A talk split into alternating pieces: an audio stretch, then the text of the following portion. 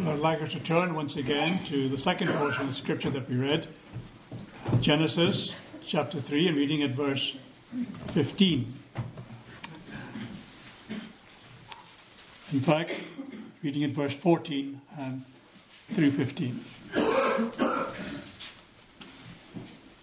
The Lord God said to the serpent, Because you have done this, cursed are you above all livestock, and above all beasts of the field. On your belly you shall go, and dust you shall eat all the days of your life. I will put enmity between you and the woman, and between your offspring and her offspring. He shall bruise your head, and you shall bruise his heel. Especially those words in verse 15 I will put enmity between you and the woman, between your offspring and her offspring.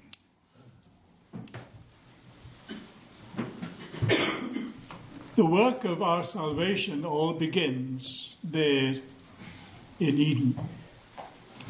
It is a perfect work, a work which has been designed perfectly by our Heavenly Father and was accomplished perfectly by the Lord Jesus Christ, God's Son.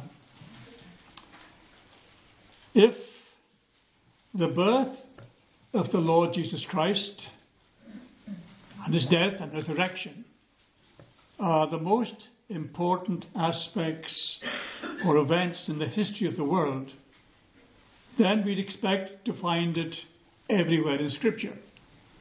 In the Old Testament and the New Testament, and so it is. Everywhere in Scripture we find either the prophecy of it or the outworking of the Lord's birth, death, and resurrection. Now, the first thing we see here is that it has its setting in Eden, in a garden in Eden. The whole plan of salvation is brought into its outworkings there in that garden. As Satan, in the form of a serpent, tries to overthrow God's plans and tries to outwit God by bringing about a fall. Now, one of the elements of theology is that God does not react to what Satan has done. God has always known what is going to happen. So he has planned the event before it comes to be. God has foreseen that man, mankind, would fall before the schemes of Satan. And so he had already planned a deliverer, already planned a savior for mankind. And that is the great wonder of the salvation that is effected by uh, the Lord Jesus Christ. Now, what we have here is what happens to Adam and Eve there in the garden. Judgment comes upon Adam and Eve for their sin. In the day that they sinned, their souls died. They found themselves estranged from God. What Satan had come along and said was, Has God said this? Is this what God really said? Are we to take this as God's statement, or is there some sort of other interpretation? And that's still the same temptation that rules in the world today, even in churches. Many churches want to try and interpret Scripture to their own benefit. They want to try and attract the world by making the Scriptures become more accommodating to the world and its practices and its habits. And so we find the, the truth of the gospel, the, the salt of the gospel, uh, being taken out of it. And the gospel is no more than a philosophy, something that men think and something that men imagine and something that men bring about by their own understanding of what they're reading. Whereas we know, as Bible believing Christians, that what God has said is stated here plainly in the scriptures. We are to read, learn, inwardly digest, and practice it daily in our lives. It's not something that we can bring our judgment upon. We don't judge God's word. God's word judge us. The scriptures principally teach what we are to believe concerning God and what God requires of us. And there's the beginning and the end of the matter. It's not that we sit in judgment upon God's word. God's word sits in judgment upon us. So we all know what's happened here in this chapter. It's been read very often and we know fully its, its meaning. The devil has come to Eve in the garden and tempted her to rebel against God by making her think that God didn't have her best interests at heart. He challenges God's word and he said, You shall surely not die. Has God surely not said? And shall have God's words not surely come to pass? And yet Satan here is saying, You shall not surely die. And also, the temptation is that we shall become like God. But the reality is that we don't become like God, we become like Satan himself. That's the temptation that Satan cloaks his words with. You shall become like God. No, you shall become like Satan. You shall disobey God. You shall follow his leadings. You shall follow his teachings and his doctrines and his subterfuges. And you will become more and more like Satan the more you go out of the way. And that's the prospect for all of us the longer we remain outside the influence of Christ. We don't somehow grow better. If we go back to the beginning of the 20th century, there was a time there after the Victorian age, everyone thought the world was getting better. Everyone thought that if we kept on going in this way, in a very short space of time, the world would become some paradise where there'd be no wars and there would be only peace and people would, would relate to each other in a very humane and hospitable way. But two world wars since then has put a lie to that sort of teaching. That sort of philosophy has been thrown out the window. Man is no more than a ravaging wolf. He's no more than a man and a, a thing that will destroy and which will seek its greatest advantage. And we've seen that in, in every aspect of world history. Whether it's in the Roman times, at the times our Lord was born into this world, whether there's been in the times of, of the great empires that have followed since then, the, the British Empire or, or the, the attempt at German dynasty in the world, all these have been brought about by men trying to impose their own mind and their own will upon the world in which we live. And that again is Satan's devices. Now, to the gracious benefit of Britain and its peoples, the Lord used that expansion and that driving out of people, even to the colonies like North America and New Zealand and Australia, taking the gospel with them to spread the gospel. The Lord used men who were missionaries of the cross to go to places like China and Indian and the Middle East to take the gospel.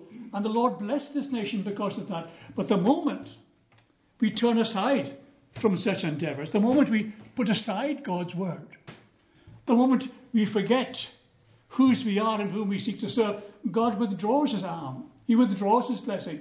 And we see our nation and its peoples descending into divisiveness, descending into controversy, descending in a situation where no one knows anymore who God is. Everyone does that which is right in his own eyes. Everyone seeks to worship their own God, the God they made in their own image. And Satan would want no more than that. For everyone to do what he wants to do and that which is right in his own eyes. Satan wouldn't, wouldn't want anything better for mankind than that. And that's what he tried to accomplish in the garden, and that's what he's accomplishing still in our own experience. So when Adam and Eve fall from their first estate, and they are brought from a state of innocence into a, a state of, of guilt and fallenness, we find God seeking out Adam in the garden, seeking him out while he was still in his sin. And it's not God who causes the controversy, it's man who causes the controversy. It is man who disobeys God. It is man who causes God's anger to surface against him. But it's God who begins the reconciliation. It is God who comes out with this message of hope to the man and the woman. And the message of hope is here in these verses. In verse 15, I will put enmity between you and the woman, between your offspring and hers. You shall bruise his heel, but he shall crush your head. And that's what the theologians call the, the proto evangel, the first proclamation of the evangel to the world. And even in his state of fallenness, there is this message of hope directed towards mankind. God promised judgment on the devil, saying, I will put enmity between you and the woman, and between your seed and her seed. But he puts hope into the heart, into the breast of Adam and Eve. I will put enmity between you and the devil. And the hope is, that is there in those words is that God will raise up a deliverer to, to crush Satan, to bring us back to our first, first estate of fellowship with God. If God had not put enmity between the devil and the woman, Adam and Eve would have become more and more like the devil, as I've already been saying, and seen things from the devil's perspective. They'd have seen the world, they'd have seen their interests, they'd have seen their relationships in the way the devil wants to wants them to appear to us. But God didn't want that. So that's the reason he puts enmity between the devil and mankind. So here is that first promise of a Saviour. The first appearance of grace in the history of the world. Very often, and it's a, it's a very good definition, our undeserved favour of God, God's grace towards us. But grace is also God's determination to make you and me Christ like, to turn us from what we are into what He wants us to be, to conform us to the image of His own Son, the Lord Jesus Christ. That's God's determination. And He will accomplish it in whatever way that He can. He will bring us to Himself. The promise of a deliverer from God to be born of a virgin is the prophecy of the, the virgin birth of the Lord Jesus Christ. On the devil's part, the incarnation of the Lord Jesus Christ seemed to put the Lord exactly where the devil wanted him, in his domain. As long as the Lord was enthroned in heaven, As long as he was seated enthroned on the Father's right hand, the devil couldn't touch him. The devil must have rejoiced in thinking that the Lord Jesus Christ was going to come to this earth, that he would come into his domain. That's exactly where the devil wanted him.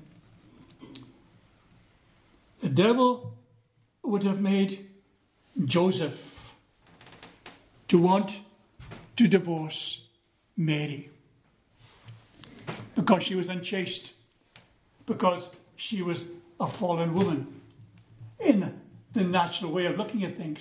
But the angel came to Joseph and told him of God's plan, told him that the Holy Spirit had overshadowed Mary, and the child in her womb was holy, and not to be afraid to take her as his wife, and to raise up the child as his own child.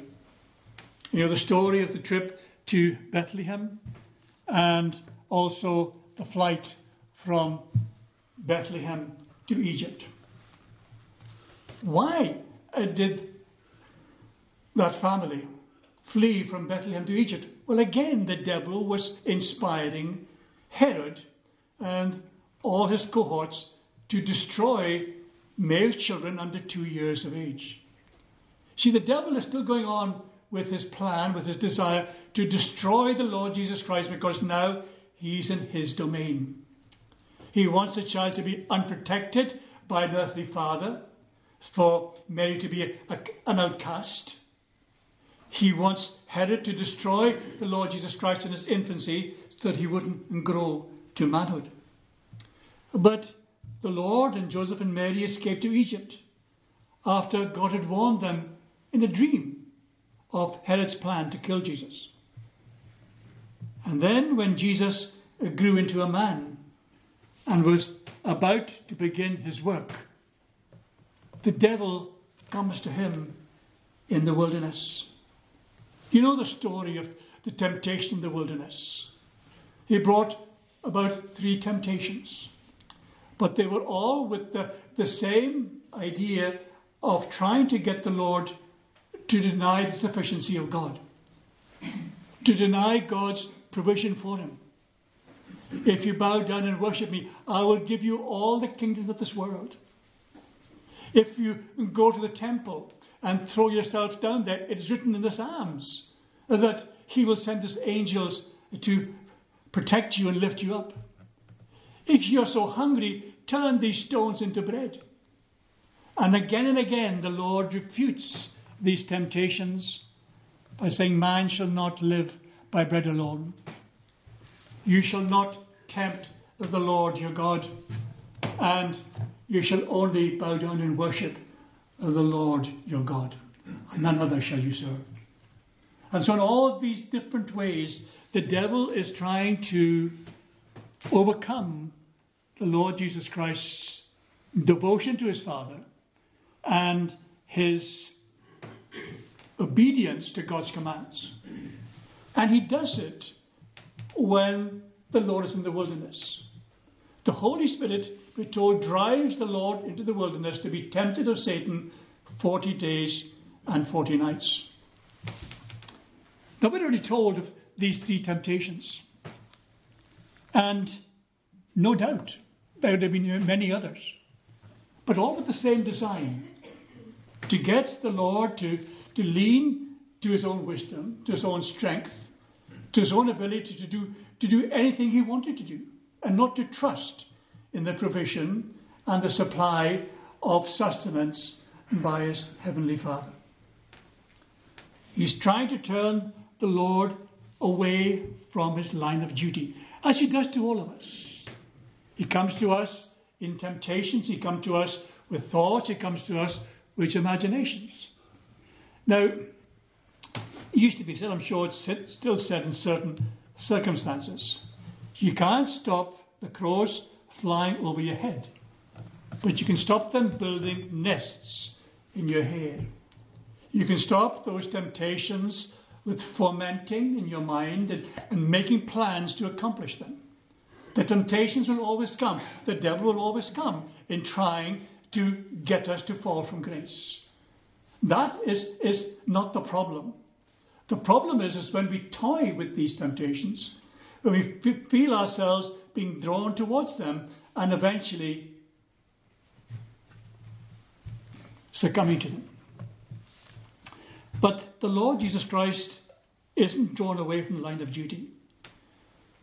A line of duty that his Heavenly Father had laid out for him.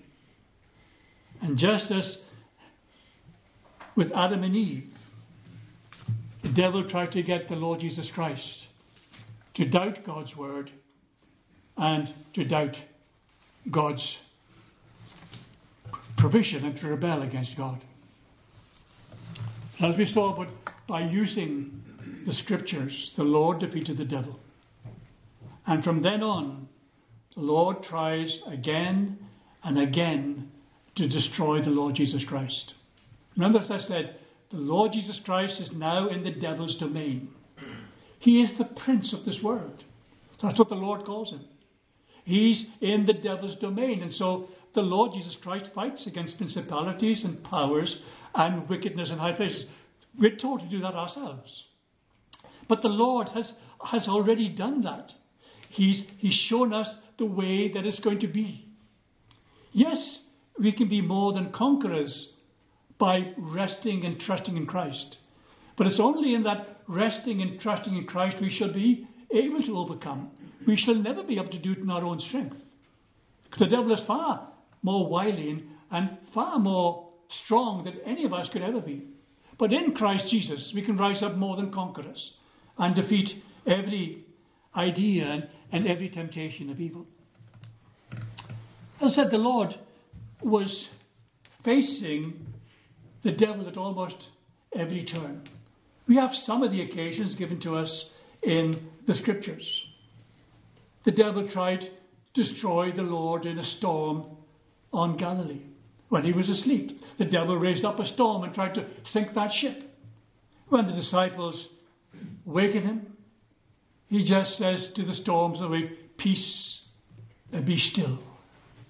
And the disciples are, are brought to see no man can do these things. Even the wind and the waves obey him.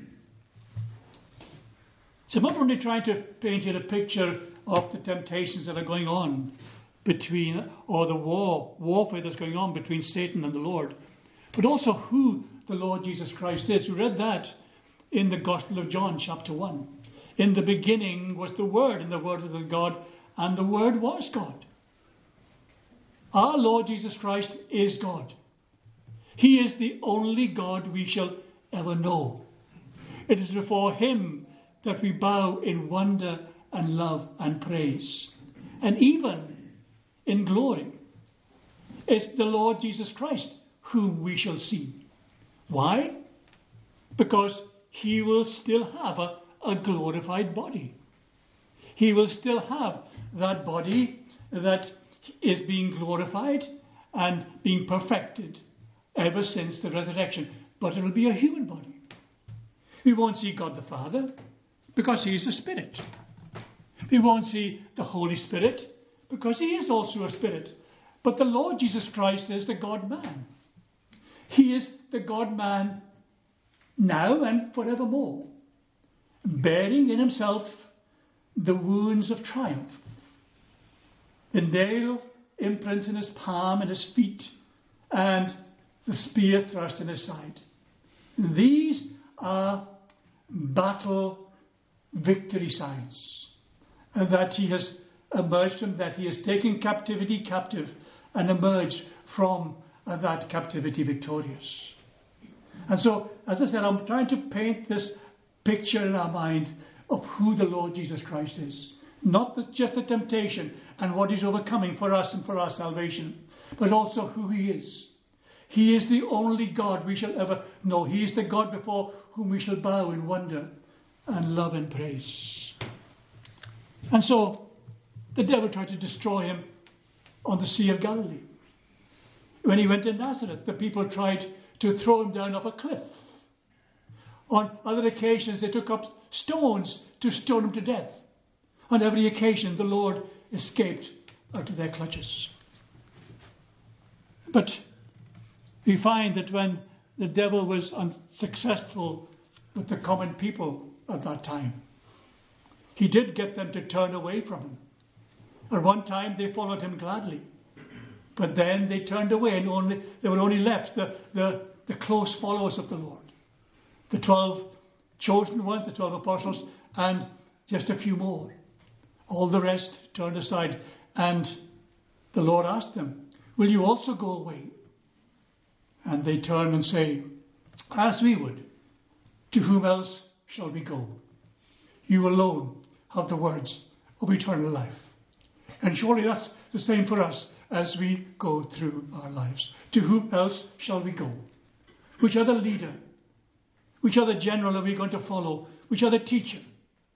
Christ alone has the words of eternal life. He is our Lord and He is our God. Now, as I said, the devil turns now to the religious leaders. And they had shown their hatred of God by killing the prophets and disobeying every prophet of God that had ever been sent to them. Even working out the parable that the Lord tells them in the Gospel of Matthew in chapter 21. The Lord tried to warn them about what was going to happen. He told them about that parable about the landowner who let out his land to his servants. And he was gone a long time. And when the landowner sent his servants back to receive the fruits of the land, they killed the first ones. He sent others more noble, and he, they killed and stoned others. And they sent, at last he sent his son. And they said, This is the year, let us kill him, kill him also. And so in this parable, the Lord is even describing to them, long before it happens, what they are going to do. But the hatred of the scribes and the religious leaders of that the world was so much that the devil is able to infiltrate their minds and their desires and so bring about their own downfall in planning the downfall of the Lord Jesus Christ. And so the devil is no quitter. And eventually he enters into the heart of Judas to get him to betray his master. You see, all the time he's trying to destroy the Lord Jesus Christ in his humanity. The devil knows an awful lot of things. He has a great deal of knowledge, but he is not all knowing. And that's his failure. He is not all knowing. And he thinks that if he can destroy, if he can kill the Lord Jesus Christ, he is going to win. But in this moment of triumph, he must have forgotten the words in the garden You might bruise his heel, but he will crush your head. When Christ rose on the third day, victory was complete. When the devil had the Lord Jesus Christ nailed to the cross, when he saw the spear pierce his side and the, his blood pour out upon the earth, he must have been celebrating his victory. He must have been rejoicing in what he'd been able to accomplish. I wonder how long it took for the devil to realize that all the time he had been carrying out God's purposes. The purposes for the salvation of mankind. For Christ rose from the dead. He took captivity captive. And what the devil had failed to see, and also all who oppose God, is that all their power comes from God. God allows people to exercise the power in any way they want to use it. If they wish to destroy themselves, He will allow them to destroy themselves. But if you are in Christ, He will prevent that. He will do everything in His power to save us, everything in His power to restore us to our rightful place in His affections. The devil thought if Adam and Eve could be made to sin, or the Lord Jesus Christ could be made to fail, he'd win. But that was to overlook the fact that God is love to those who believe in him and trust in him and call upon his name. That's the great message of the gospel. God is a God of love to those who receive and rest upon him alone for their salvation, whatever their lives might have been.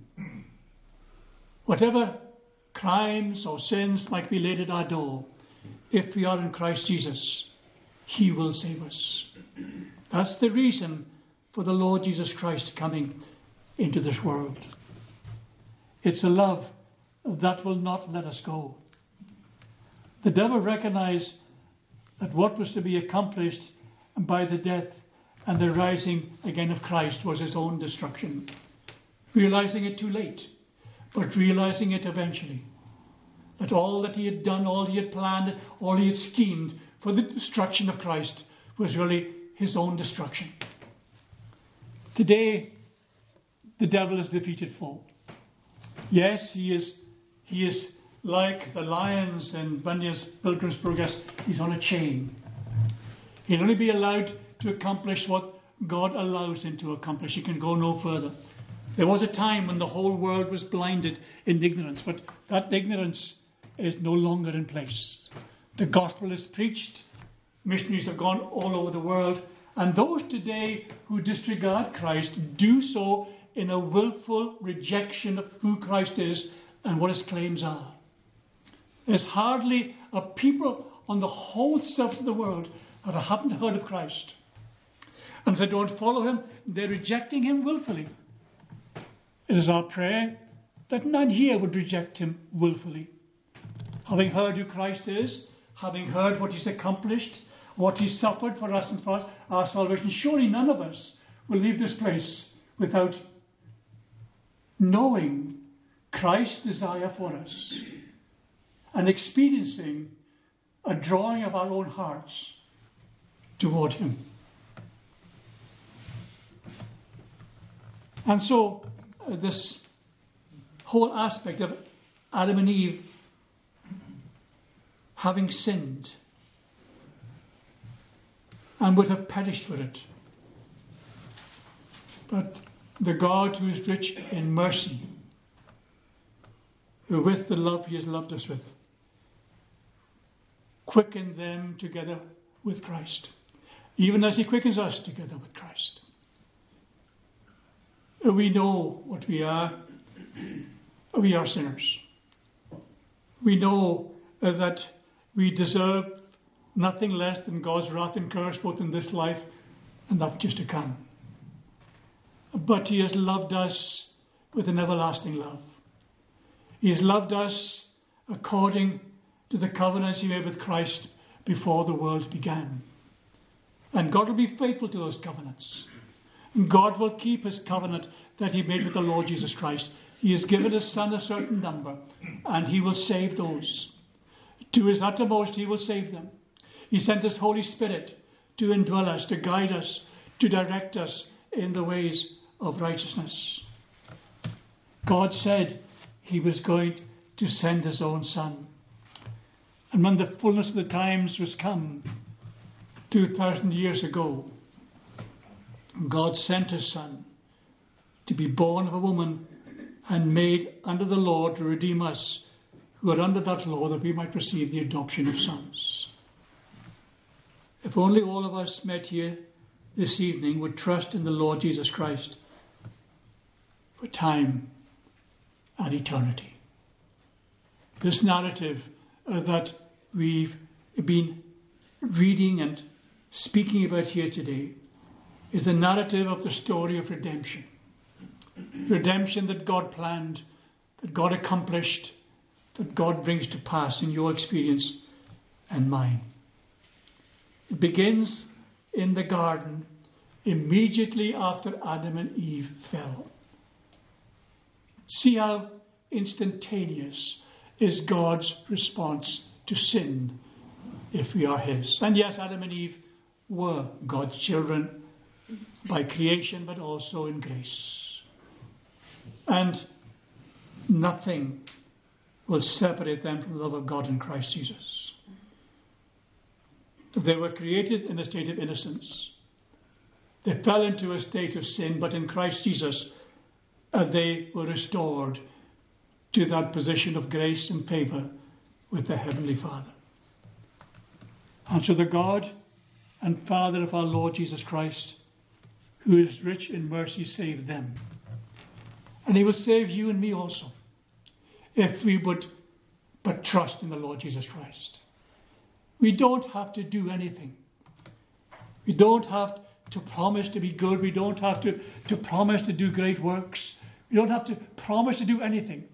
Simply receive and rest upon Christ alone. Laying aside all our own righteousnesses, which are as filthy rags. There's nothing that you and I could do or could ever do that we might boast of in the presence of God. He's done all things well. And all our works are, are even our, the best of our works, are as filthy rags in His sight. Help us by the Holy Spirit, let our prayer be that the Holy Spirit would help us to flee from them to Christ and lay our confidence and our hope in Him alone. Well, then let us conclude our worship singing to God's praise in Psalm 46.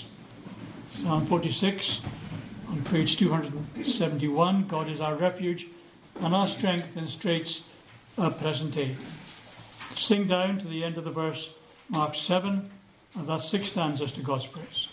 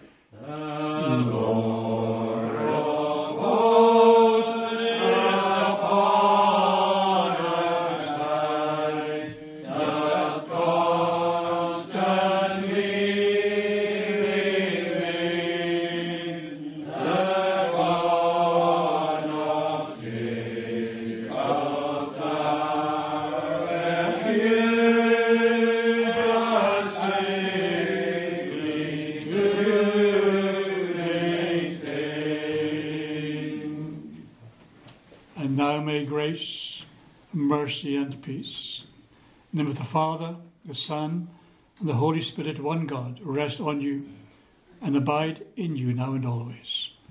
Amen.